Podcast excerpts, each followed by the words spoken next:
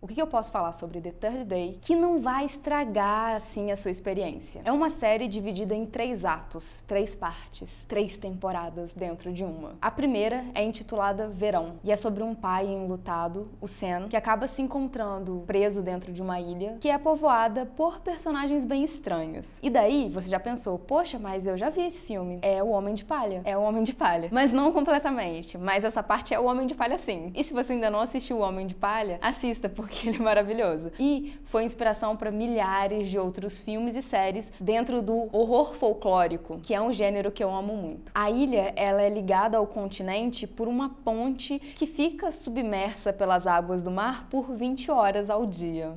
Que beleza! E o Sam acaba chegando nessa ilha durante os preparativos de um festival. Homem de Palha, sim. Gente, vai acontecer algumas vezes é parecido mesmo. O Sen acaba chegando nessa ilha durante os preparativos de um evento religioso que os habitantes estão super acostumados que aconteça. Mas ao decorrer ali dessas preparações, as coisas começam a mudar para bem pior pro Sen. E é então que acontece o evento que iria impactar a TV e a internet, que é o episódio intitulado Outono. Esse episódio é sobre o festival em si. E ele é trazido aos espectadores através de um plano sequência de 12 horas, que foi foi transmitido ao vivo pela HBO. E após essa porrada, que são 12 horas de vídeo sendo transmitido ao vivo, vem o desfecho da série com três episódios. E esse ato é intitulado Inverno. Esses episódios se passam numa data posterior e o Jude Law já não é mais o protagonista. Ele vai nos abandonar durante o festival. Aqui é a Naomi Harris que lidera o elenco.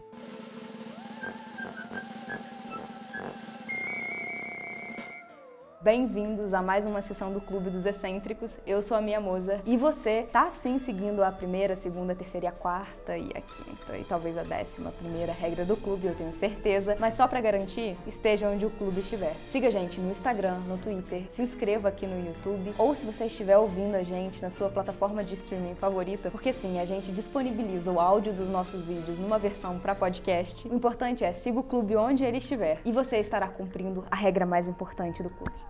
É isso. Vocês estão prontos? Vai ter spoiler? Vai ter spoiler, mas vai valer a pena. Então, se preparem para mais uma sessão do Clube dos Excêntricos.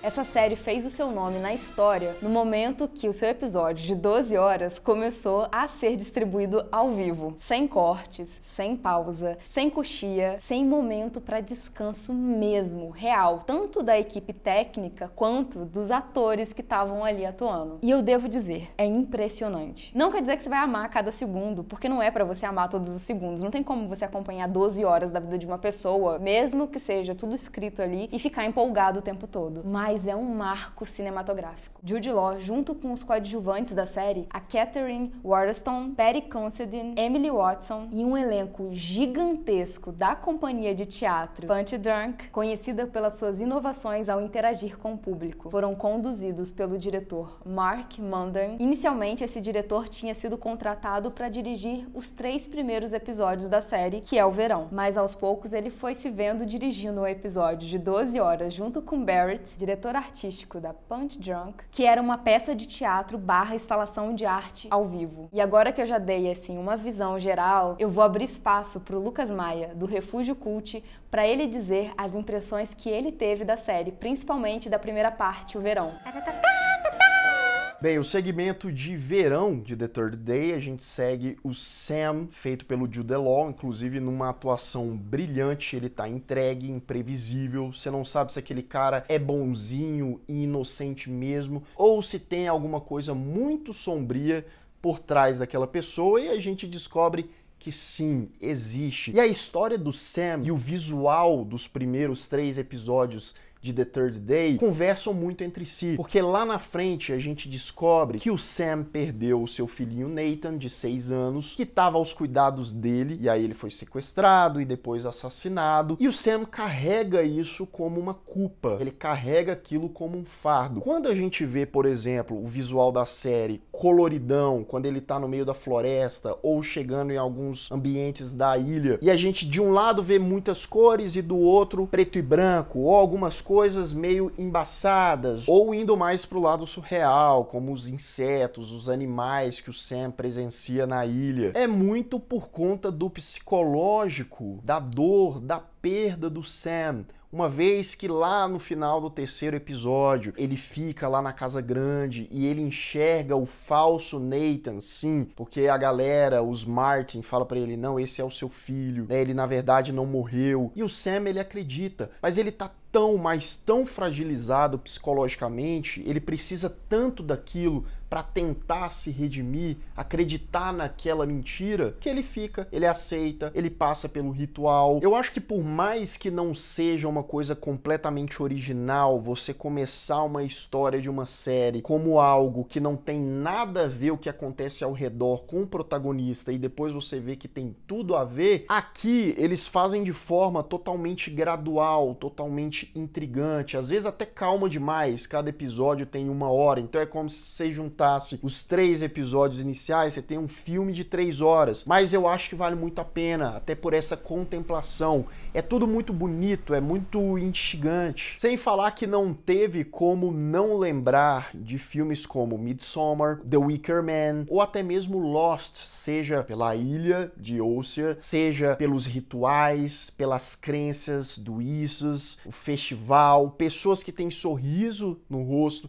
mas tem uma história muito sombria, assim como as suas intenções. Então eu acho que The Third Day e a experiência que eu tive com a parte do verão, principalmente, é muito um horror sensorial. É algo que tem ali o seu drama, tem o suspense, mas é tudo muito sugestivo, é tudo muito relacionado ao que aconteceu no passado desses personagens e o que tá para acontecer no futuro. E quando a gente vê no personagem do Sam essa instabilidade e como ele enxerga o mundo de uma forma diferente, peculiar, e aquilo influencia muito nas atitudes e nas escolhas dele, a gente sabe como a saúde mental é algo importante, é algo que precisa ser tratado, que a gente não pode simplesmente sofrer com aquela dor e ruminar e ruminar sozinho, não. A gente precisa ir atrás de respostas e da racionalidade, porque a irracionalidade está ao nosso redor o tempo todo. Então não importa quanto simbolismo a cultura de Ósea e dos seus moradores possa ter, as cabeças de animais, os desenhos nas paredes, e por mais estranho e desconfortável que isso possa parecer, para uma pessoa como e no estado que o Sam estava, aquilo acabou virando uma salvação, uma saída, quando ele viu que poderia ficar com o filho perdido dele.